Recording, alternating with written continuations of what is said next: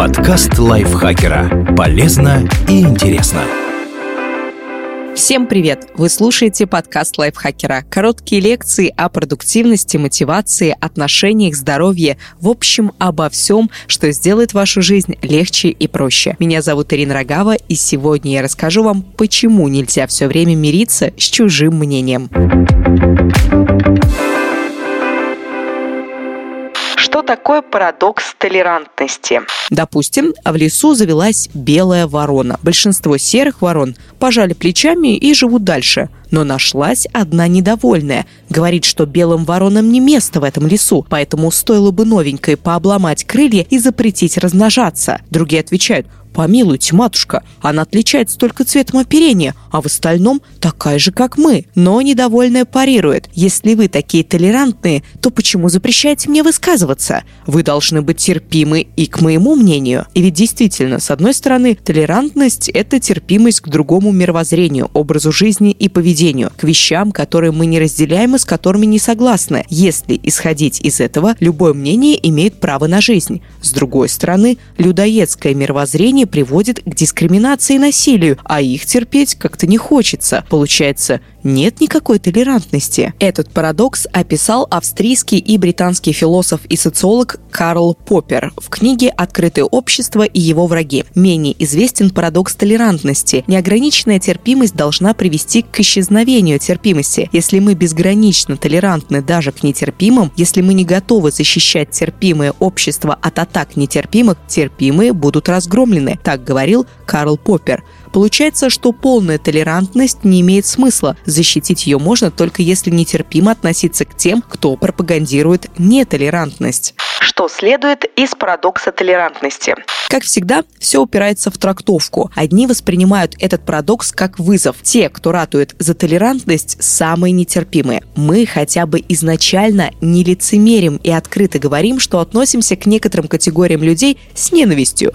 Другие видят в нем оправдание насилия как первоочередного способа отстоять толерантность. Вот соберутся все хорошие люди, изведут всех плохих, и тогда заживем. И то, и то звучит не очень мирно. Сам Поппер хоть и считал, что толерантность надо защищать, но призывал это делать доводами разума и посредством общественного мнения. Потому нетерпимым действительно следует предоставлять слово, ведь это создает поле для дискуссий, а силовые методы применять лишь в виде самообороны и лишь для того, чтобы вернуть жизнь в привычное русло. Философ не отрицает, что они могут пригодиться, ведь вполне может оказаться, что они, представители нетерпимых философских направлений, не готовы общаться с нами на уровне доводов разума и начнут с того, что отвергнут всякие доводы. Возможно, они будут утверждать, что эти доводы обманчивы, и для ответа на них надо использовать кулаки и пистолеты. Таким образом, во имя терпимости следует провозгласить право не быть терпимыми к нетерпимым. Например, если серая ворона пойдет на белую с вилами,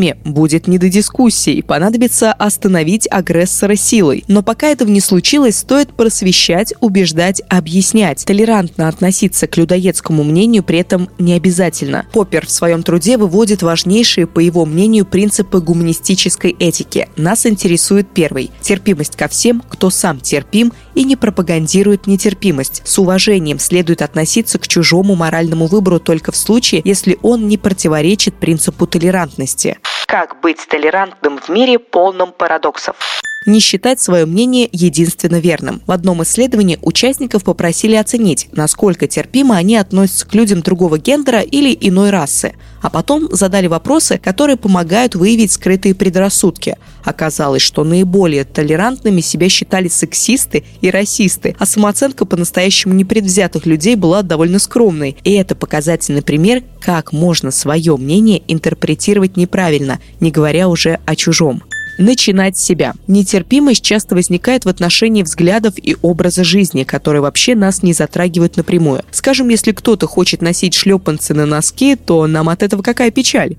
Возможно, для нас такой человек выглядит нелепо или не модно, но это не его проблема, а наша. И именно нам нужно разбираться, что пугает и цепляет нас настолько, что вызывает враждебность. Самокопание – это больно. Переложить ответственность за дискомфорт на кого-то другого всегда легче легче. В то же время жизнь станет гораздо проще, если разобраться с внутренними проблемами, потому что люди, которые нас бесят, никуда не исчезнут. Гораздо проще прекратить беситься. Быть открытым. В медицине толерантность означает снижение реакции на повторное введение вещества, привыкание к нему. В этом определении уже содержится инструкция. Мы можем раздражаться, сталкиваясь с какими-то людьми, потому что воспринимаем их как нечто инородное. Но терпимость – это привычка. Чем чаще мы взаимодействуем с раздражителем и однообразно на него реагируем, тем проще сформировать стереотип толерантного поведения не критиковать, а интересоваться. Нас раздражают непривычные вещи и люди, но, возможно, нам проще было бы смириться, если бы мы знали, почему дела обстоят именно так. Например, носки под шлепанцами защищают от мозолей, а семья человека другой национальности – жителей этой местности в пятом поколении, и понаехавший здесь вовсе не он.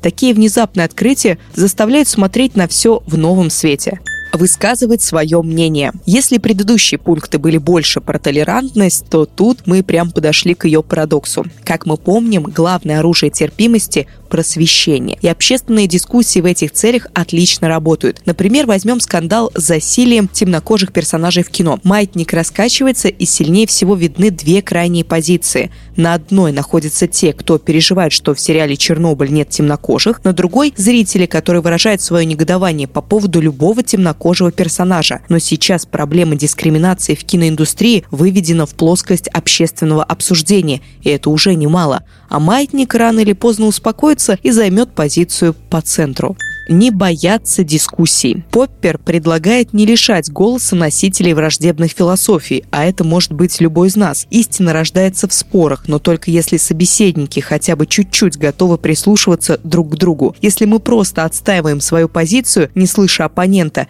это пустая трата времени. Но если подойти к процессу осознанно, можно получить весьма неплохой результат. Узнать новые данные и скорректировать свои взгляды. Менять мнение в свете дополнительной информации вполне нормально укрепиться в своей позиции. Доводы оппонента иногда лишь добавляют в нее кирпичиков. Получить аргументы для новых споров. Соперники часто задают вопросы, которые ставят нас в тупик, но они же дают пищу для размышлений. Появляется возможность подумать и подготовиться на случай, если в будущем кто-то спросит об этом же. А еще важно, что дискуссии направлены не только на оппонентов, но и на зрителей. Возможно, соперника мы не убедим, но окружающих заставим задуматься. Именно поэтому важно вести спор экономически экологично и помнить о том, что это беседа, а не война не терпеть людоедство. Конечно, пройти мимо враждебного высказывания можно, и никто нас за это не должен осуждать. Чтобы противостоять людоедству, нужен внутренний ресурс. Иначе, спасая мир, рискуем не спасти себя. Но если этот ресурс у нас есть, выражать несогласие с враждебной позицией можно и нужно. Например, вы всегда молчали, когда при вас кого-то оскорбляли, а потом раз и перестали. Какое-то время вы будете выглядеть в глазах окружающих странным, а потом кто-то еще встанет на вашу сторону и еще. Ничего революционного, просто слова, но иногда и их достаточно, чтобы все изменить.